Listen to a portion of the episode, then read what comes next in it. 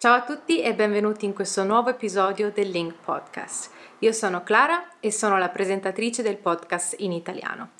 E se state studiando italiano, ricordatevi che potete usare questo episodio come lezione sul link insieme a tanti altri contenuti come video, serie tv, blog, eccetera. Qualsiasi cosa sia, potete utilizzarla come lezione sul link ed imparare l'italiano tramite contenuti di vostro interesse. Ricordatevi anche di seguirci, di lasciarci un mi piace o una recensione su qualsiasi piattaforma stiate ascoltando questo podcast perché ci farebbe veramente tanto piacere. Oggi sono in compagnia di Anna Giorgevic. Ciao Anna. Ciao Clara.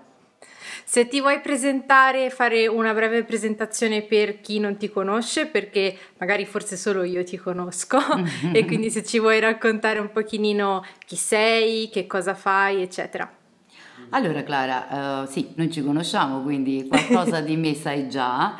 Uh, ovviamente per chi non mi conosce io sono Anna, uh, di cognome faccio Dordevic, quindi potete immaginare che non è proprio del tutto italiano come cognome. in effetti sono circa 25 anni che vivo in Italia, considerando che ho 37 anni, ecco appunto arrivo in Italia quando avevo soli 12 anni e nasco dove? Nasco a Negotin, che è una piccolissima cittadina eh, che dista circa 200 km da Belgrado, che è la capitale della Serbia, quindi in realtà sono eh, di origine serba. di esatto, anche italiana. se non si direbbe. Allora sì, solitamente, ecco, giusto per appunto hai sottolineato un aspetto che solitamente oramai ecco, sono abituata, lo sottolineo in diversi, nel senso che ogni qualvolta eh, chiacchiero con qualcuno, mi presento quello che è, ecco, e difficilmente credono che io non sia italiana, eh, quindi è, è, ovvio che di adozione oramai mi ritengo a tutti gli effetti italiana, sicuramente. esatto, e quindi eh, quando sei arrivata in Italia avevi 12 anni, giusto? Sì, esattamente. Allora avevo sì, appena compiuto 12 anni, eh, quindi ero poco più che una bambina. Um, in realtà ovviamente a quell'età mi trasferisco per un'esigenza familiare, quindi uh, la decisione viene presa dalla mia famiglia, uh, un po' perché ecco, mia mamma ha sempre desiderato, ha sempre avuto, uh, anziché il sogno americano, aveva il sogno italiano, quindi a lei piaceva, piaceva l'idea di poter vivere in un, in un, paese come l'Italia. Eh, d'altra parte ovviamente la, la scelta deriva anche da, da una situazione abbastanza particolare del mio paese. Sicuramente la Serbia in quegli anni eh, non vive proprio degli anni bellissimi né dal punto di vista economico ma anche un po' dal punto di vista ecco, politico diciamo così e quindi la mamma accoglie l'occasione per, um, per trasferirsi e quindi per cercare come si suol dire fortuna in questo caso in Italia e comunque con, con l'obiettivo di darci un, un, futuro migliore a noi figli, quindi sia a me che a mio fratello. Quindi ecco, a 12 anni Uh, arrivo e il punto d'arrivo in Italia, il mio sogno uh, italiano inizia nel 96, inizia a Roma. Quindi okay. diciamo che, che, sono stata anche fortunata perché eh, se da una parte mh, mm, eh, il trasferimento è stato molto, molto forte, d'impatto perché eh, venire da, sia da uno stato piccolino come quello della Serbia, ma anche da una cittadina molto piccola come la mia, che contava all'incirca 20.000 abitanti, eh, e ad arrivare eh, in una città come Roma, per me ti puoi immaginare... Uno shock! Ecco, io mi sono trovata il Colosseo, quello vero, davanti quando magari lo guardavo soltanto nei film, in televisione. ok, deve essere, stato, sì, deve essere stata anche un'emozione particolare, mi immagino, una volta arrivata a Roma. Sì, per l'età che avevo, da una parte ero consapevole di, di questo grande cambiamento, dall'altra parte, idem, per l'età non avevo questa questa visione di, di questa città enorme e anche di un po' del cambiamento che, che, avrei dovuto vivere, in primis appunto la lingua. Quindi arrivare in un, in un mondo non mio dove si, appunto, si parla un'altra lingua che non è la mia e della quale io sapevo zero, quindi in realtà non, non avevo proprio idea, a parte quelle due o tre paroline che insomma, vengono usate in tutto il mondo, ma l'italiano per me era una lingua totalmente sconosciuta. Okay. Mi immagino anche per tua mamma, giusto? Quindi siete arrivate entrambe, tu tua mamma e tuo fratello, che comunque sì. in Italia non sapevate parlare italiano, quindi avete imparato sul posto praticamente. Bravissima, esattamente. E, giustamente tu lo sottolinei anche per mia mamma. Eh, ovviamente io dico sempre che mh, per i bambini, quindi io lo ero, lo era anche mio fratello che tra l'altro era più piccolo di me, è più piccolo mm-hmm. di me, quindi eh, lui aveva solo 8 anni, eh, sicuramente per noi era molto più semplice, nel senso che eh, puoi immaginare, sai benissimo che i bambini sono più predisposti comunque assorbono più velocemente, mentre per mia mamma che nonostante era appunto una donna giovanissima quando è arrivata in Italia, ma insomma aveva, aveva delle difficoltà in più. Mm, ti dico un'altra, un'altra, curiosità, visto che sì. insomma è, è, un po' la, mia vita così, un po' da, da nomade. In realtà la mamma era un po' avvantaggiata del fatto che, mm, che noi comunque abbiamo vissuto anche un anno in Spagna, quindi prima dell'esperienza, okay. prima dell'esperienza del, dell'Italia, prima di arrivare in Italia, noi abbiamo vissuto un anno a Palma de Mallorca quando io avevo otto anni, quindi quattro anni prima di arrivare in Italia. Forse quello è stato un pochino un, po un precedente che ci ha, che ci ha permesso ecco, magari di, di assorbire e di, di, imparare anche meglio l'italiano, in questo caso soprattutto per mia mamma che già, già era un'adulta, insomma i ragazzi fanno presto ad, ad assimilare, a imparare, certo. ma anche a dimenticare volendo, quindi insomma si adeguano velocemente. Ok, quindi tua mamma aveva, diciamo, dalla sua una base comunque di spagnolo, quindi è stata un attimino più facilitata anche imparando l'italiano. Sì, diciamo che quello spagnolo è rimasto, è rimasto molto ben marcato, quindi anche oggi pensano che sia spagnola e non italiana. Ecco.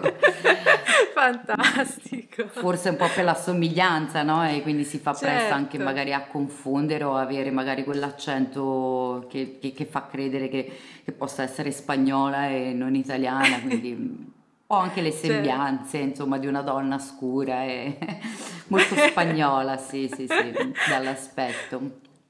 E quindi tua mamma ha cominciato, diciamo, lei ha imparato l'italiano comunque vivendo e lavorando in Italia, mentre tu comunque sei andata a scuola in Italia, giustamente, tu e tuo fratello. Sì, um, c'è una piccola parentesi, nel senso che uh, sì, assolutamente la mamma ovviamente trasferendosi, perché poi lei si è trasferita qualche mese prima di noi, proprio per un aspetto pratico e burocratico, quindi per sistemare un po' di cose e chiaramente dovendo lavorare sin da subito eh, si è subito rapportata con, con italiani, quindi con le persone, eh, con le persone del posto. Um, io e mio fratello abbiamo avuto, diciamo così, un periodo eh, di, di, stallo, di fermo, nel senso che eh, finché la mamma non ha sistemato tutta la documentazione, la parte burocratica, eh, non frequentavamo una scuola, quindi è passato qualche mese. Ok. Ehm, durante quel periodo um, era difficile per noi, soprattutto per me a 12 anni, quindi magari anche, mm, non lo so, uscire fuori a giocare con altri bambini era era abbastanza difficoltoso perché comunque mi rendevo certo. conto di, di, non poter comunicare.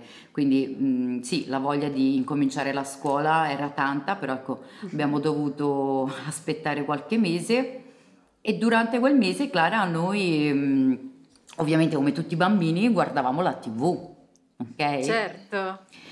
Certo. E guardavamo la tv, io sai a quell'età guardavo anche qualche film, insomma qualcosa del genere. E una delle prime cose mm, che ovviamente ho notato, che è la netta differenza fra l'Italia e la Serbia, mm-hmm.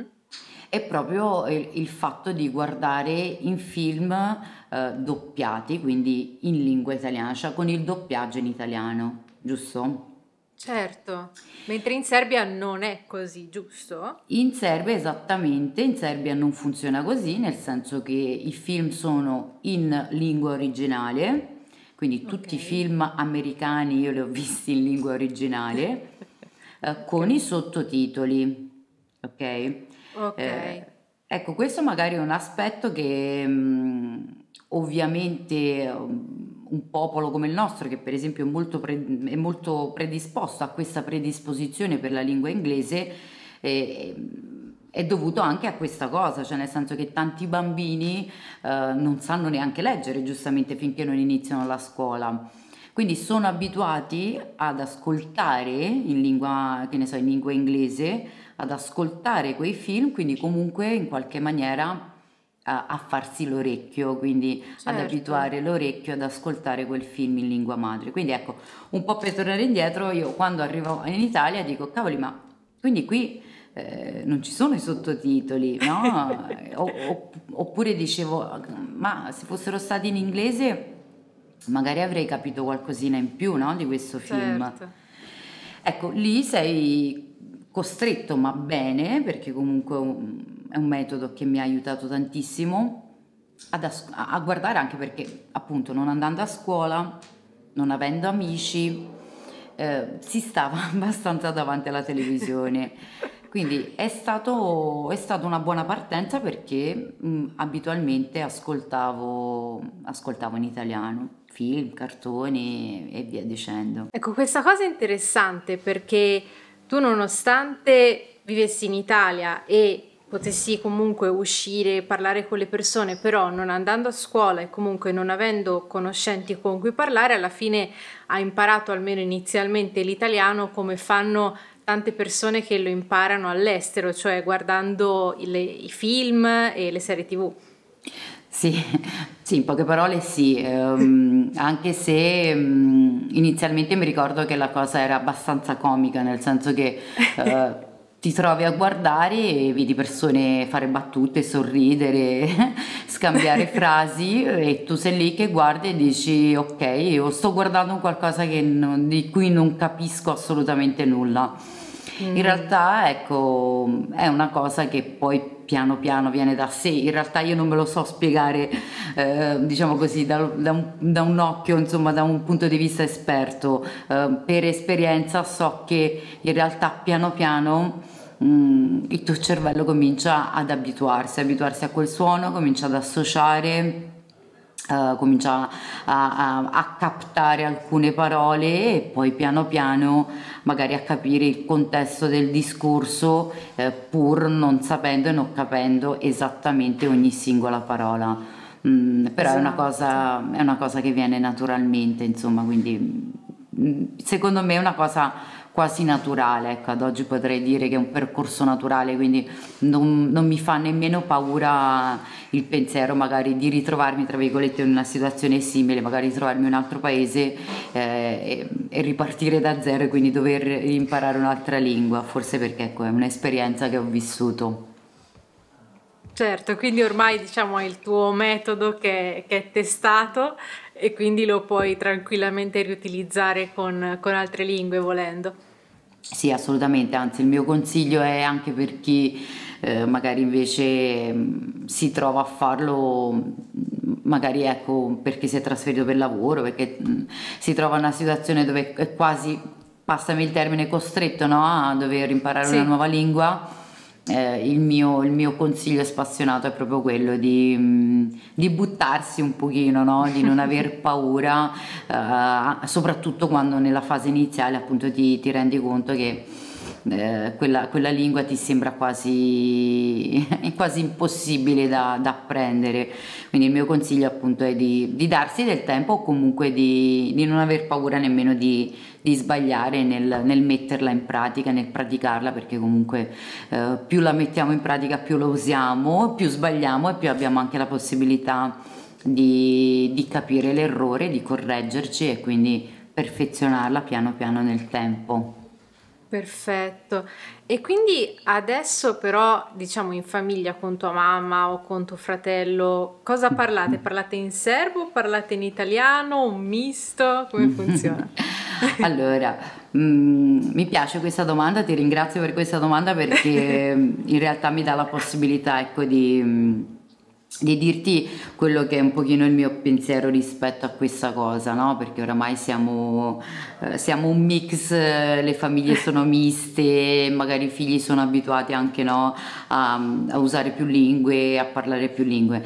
Ecco, noi, ehm, quindi parlo di me e mio fratello, eh, essendo arrivati mm, veramente da piccoli, soprattutto lui, ehm, si rischiava un po' di perderla nel tempo questa lingua, considerando che noi a scuola, la mamma lavora, quindi diciamo il tempo che poi ci rimaneva per stare diciamo insieme, per, uh, per, parlare tra di noi era sicuramente minore rispetto al tempo che invece avevamo a disposizione per, per usare per parlare la lingua italiana. Quindi ci siamo un po' imposti, passa il termine, quindi uh, ci siamo detti ok, in casa è importante ecco, parlare la nostra lingua è importante eh, non perderla e quindi tenerla viva in qualche maniera. Eh, è chiaro che ci sono dei momenti dove mh, mm, ci viene quasi più semplice no? inserire qualche parolina in italiano. Uh, questo soprattutto lo, lo, fa mio fratello, quindi io mi rendo conto che quando lui lo fa, nel senso che inserisce qualche parola in italiano, automaticamente anche io poi tendo a rispondere in italiano. Quindi Diciamo che se ci senti parlare senti un po' una lingua ibrida a volte, un po' un, un mix. Esattamente, è un mix di Fantastico. diverse lingue, però ecco, premesso questo cerchiamo veramente di, di, di mantenerla, di leggere eh, magari degli articoli anche nella nostra mm. lingua, di, di, leggere qualche libro nella nostra lingua, soprattutto, okay. mh, mm, e questo immagino che lo sai, anche per, per, quello che sono le conoscenze che hai te delle lingue, eh, che comunque anche la scrittura, quindi anche lo stesso cirillico che usano che usano in Serbia, ecco, a maggior ragione è importante leggere, quindi non solo leggere eh, le cose nella nostra lingua, ma leggerle scritte in cirillico. Quindi, mm, Assolutamente. Mh, cerchiamo ecco, di, mantenere, di mantenere questa cosa. Eh, io ho una bimba che ovviamente nasce in Italia, è nata in Italia, e con la quale eh, non ho, diciamo così, non ho spinto tanto nel, nell'usare la mia lingua, quindi la lingua madre. Okay. Non so, puoi immaginare Clara che tantissime volte le, le, le mamme piuttosto che i papà insomma che, che sono bilingue tendono no, a, a parlare con i figli sin da subito nella propria lingua. Io un pochino questa cosa ho scelto di non farla forse per il fatto che per me era importante che lei sapesse comunicare sin da subito con i suoi coetanei, con i suoi compagni uh, in lingua italiana, quindi okay. eh, per ecco, non, non, trovarsi mai in difficoltà rispetto a questo. È chiaro che per il discorso che ci siamo fatti prima, quindi un po' per l'orecchio che man mano si abitua a forza di ascoltare una lingua, la stessa cosa vale anche per mia figlia, nel senso che lei è abituata ad ascoltare la mamma che parla magari con la nonna piuttosto che con lo zio eh, e parla in lingua, in lingua, serba, quindi diciamo che è abituata e quindi anche avvantaggiata nel, nell'assorbirla. Magari si vergogna a, a, usarla con me, però qualche parolina così la usa ogni tanto e, è sicuramente una cosa che, una lingua che cercherò di, di trasferirle nel tempo, però ecco, insomma eh, non ho forzato la mano in questo senso. Ok, quindi diciamo tua figlia il, il serbo che conosce è quello che sente parlato da te o comunque dalla tua famiglia esclusivamente oppure eh, a volte magari non lo so, guarda qualche cartone o qualche cosa in serbo così?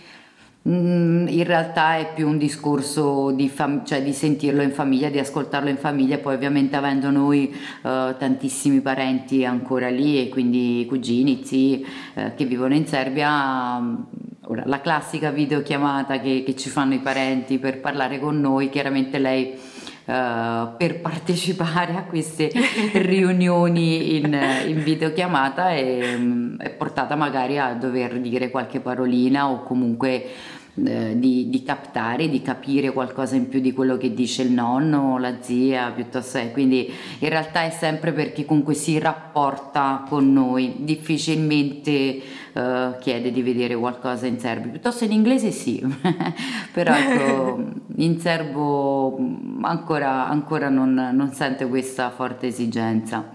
Quindi non so se è una cosa che magari mm, cercherò di farlo con naturalezza come, come, l'ho vissuta io, cioè non deve essere per lei un obbligo, sicuramente la curiosità c'è, la predisposizione c'è e comunque la fortuna di, di avere noi che comunque tra di noi continuiamo ad usarla come lingua. ok? Perfetto, perfetto, fantastico. Quindi diciamo che tu hai voluto che, che, tua figlia imparasse l'italiano appunto per poter comunicare, no? Perché appunto nella tua vita, diciamo, la comunicazione, per quello che so io, è una cosa che, che ti sta molto a cuore, no? Assolutamente sì, assolutamente sì. Uh, un po' giusto per concludere questo discorso delle lingue, perché ho sempre mm, visto, sono scelte, eh, però ho sempre visto un po' una cosa anomala, uh, magari una famiglia che viene da un altro paese eh, con i figli che magari nascono in Italia e magari nei primi anni non, non sanno parlare ancora italiano. Appunto, okay. non andando a scuola interagiscono solo in lingua ehm, diciamo d'origine, quindi d'origine dei genitori giustamente. Eh, e quindi si trovano magari a, non so, in un parco, in un giardino, mm. a non poter comunicare con altri bambini. Quindi questa è un po' una scelta mia del tutto personale, quindi per me ecco, era importante, certo. importante questa cosa. Detto questo, eh, giustamente tu hai sottolineato Clara quanto la comunicazione per me è, è fondamentale, importante. Allora, eh, penso che mh, eh, ogni lingua no, ha, ha, la sua parte bella, la sua parte poetica, eh, ma il fatto sta che mh, ovunque ci troviamo, in qualsiasi paese eh, ci troviamo, qualsiasi lingua vorremmo imparare un domani per poter comunicare appunto eh, con le persone di quel posto, mh, sono sempre dell'idea che c'è tanto, c'è tantissimo, cioè oltre al fatto di impararla, di impararla correttamente, ehm, c'è tanto altro che poi nel tempo si acquisisce invece per poter comunicare, quindi usare quella lingua per farci capire, eh, per essere più chiari possibili e, e, magari per veicolare, per portare avanti quello che è il nostro, il nostro messaggio. Io sì, l'ho fatto diventare un lavoro, Clara quindi um, in realtà um, mi guardo indietro e dico quella bambina che era davanti alla televisione e guardava mm, con gli occhi sgranati perché non capiva mm, niente di quello che dicevano in tv, oggi invece si trova mm, a, a farlo in maniera, in maniera, minuziosa, a farlo in maniera dettagliata, perché in realtà mi occupo di, di, di marketing e comunicazione di, di, un brand italiano, un brand fiorentino eh, di cosmetici. Okay. Quindi ecco, mm, sicuramente nel, nel tempo ho, ho dovuto coltivare e, e, comunque leggere tanto, formarmi tanto e non si smette mai, quindi non è che ho smesso, anzi. anzi, insomma, il momento in cui pensi di sapere tutto, ecco, è lì che scopri che ti manca sempre qualcosa, quindi eh, sicuramente ecco, comunicare nel modo giusto, trasferire il proprio messaggio in maniera semplice, eh, però chiara, in maniera insomma coincisa uh, questo per me oggi è, è, un lavoro assolutamente quindi mh, mm, guarda un po' una lingua una lingua che non è mia in realtà è diventata a tutti gli effetti mia io penso ragiono in italiano e, mm, e, e cerco ecco appunto di, di curarla di arricchirla come lingua sempre di più questo sì. Fantastico, io ti ringrazio tanto Anna per questa chiacchierata, mi ha fatto mm. molto piacere e spero anche che le persone che stiano ascoltando questo podcast appre- apprezzino la, la, nostra chiacchierata. Grazie a te Clara, grazie per, per la tua disponibilità e per, per, il tuo lavoro e per il tuo modo insomma di approcciarti, quindi di comunicare. Ok? Grazie, grazie mille, mille Anna. Ciao. ciao a tutti, ciao.